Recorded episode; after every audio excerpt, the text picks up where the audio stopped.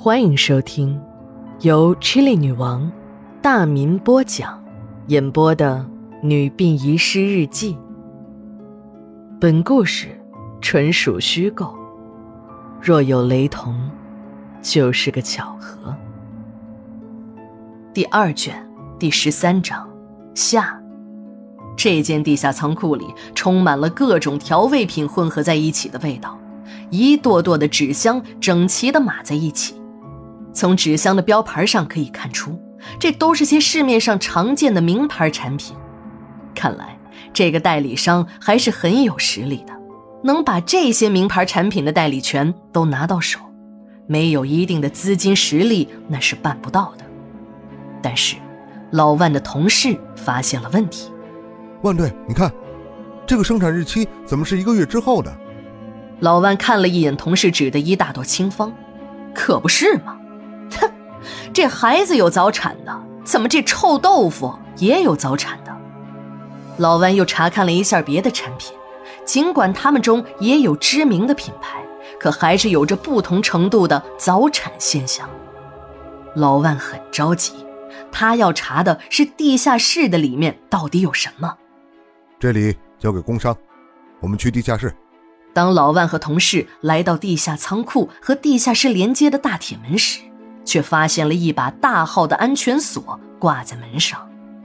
这可难不倒老万这个老练的刑警，他早就预料到会出现这样的事儿，就把这个有着“开锁专家”外号的同事给找来了。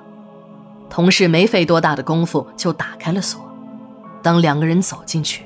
发现地下室的外间只是一些杂物，里面还有两个锁着的单间。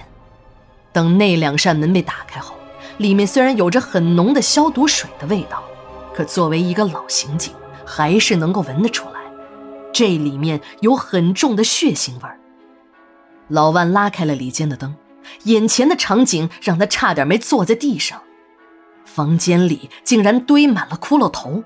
两具还很新鲜的骨架就扔在上面。案情重大，为了不引起混乱，大批便衣警察秘密进入了锅烙店。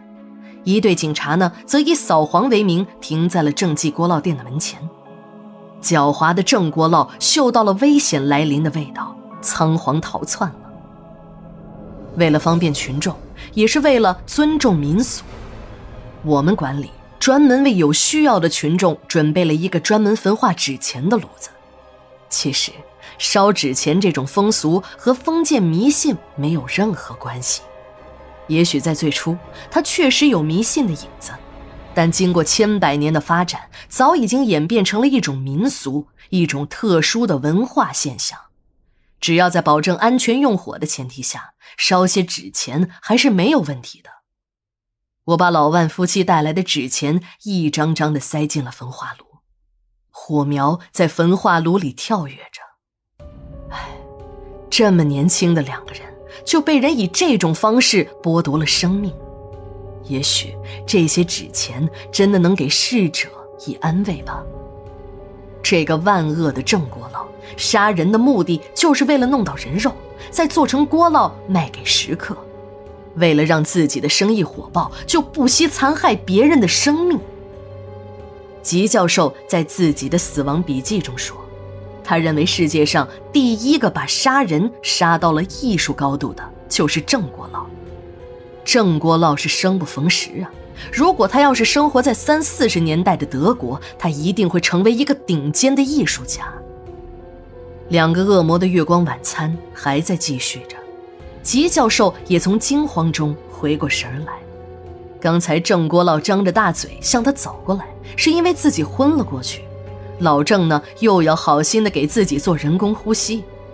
被郑国老做过一次人工呼吸的吉教授，一闻到郑国老嘴里的那口臭的味道，就忘记了死亡的恐惧，一下子从椅子上弹跳起来。一场误会，两个恶魔又开始推杯换盏。称兄道弟了。郑国老看自己的故事竟然引起了艺术家的注意，吉教授还不断的给自己倒酒，他的心里一阵狂喜。郑国老心想：我这才给你讲这么点你就吓成这样，看来不把我最得意的事说给你听，你小子准得拿我这个豆包不当干粮。忘形的郑国老又讲起了自己是如何在八岁时就练成了这一刻钟就能剃光一具尸体的绝活的。面前的吉教授听得目瞪口呆，看着已经呆在自己面前的吉教授，郑国老拍了拍他的肩膀说：“ 吉大画家，还记得你给我写电招那次吧？我为了感谢你，给你做的锅烙。”我还告诉你，那是加了人参的。吉教授麻木的点着头，郑国老的脸上闪过了一丝诡异的笑容。哪儿有什么人参呢？那是我在给一个年轻女人剔骨时，发现那女人居然怀了孕，有几个月大了，我就把那个小的给取了出来。原本我是想留给自己的，可是你。吉大画家亲笔给我写电招，我岂有不谢之理呀？我想你这么大的人物，什么都吃过了，这个就给你吃了吧，也算还你个人情嘛！啊哈哈哈！三十层写字间的窗外，几个人影在向里面张望着，眼睛里都放射出渗人的绿光。九月二日，日记连载，明天继续。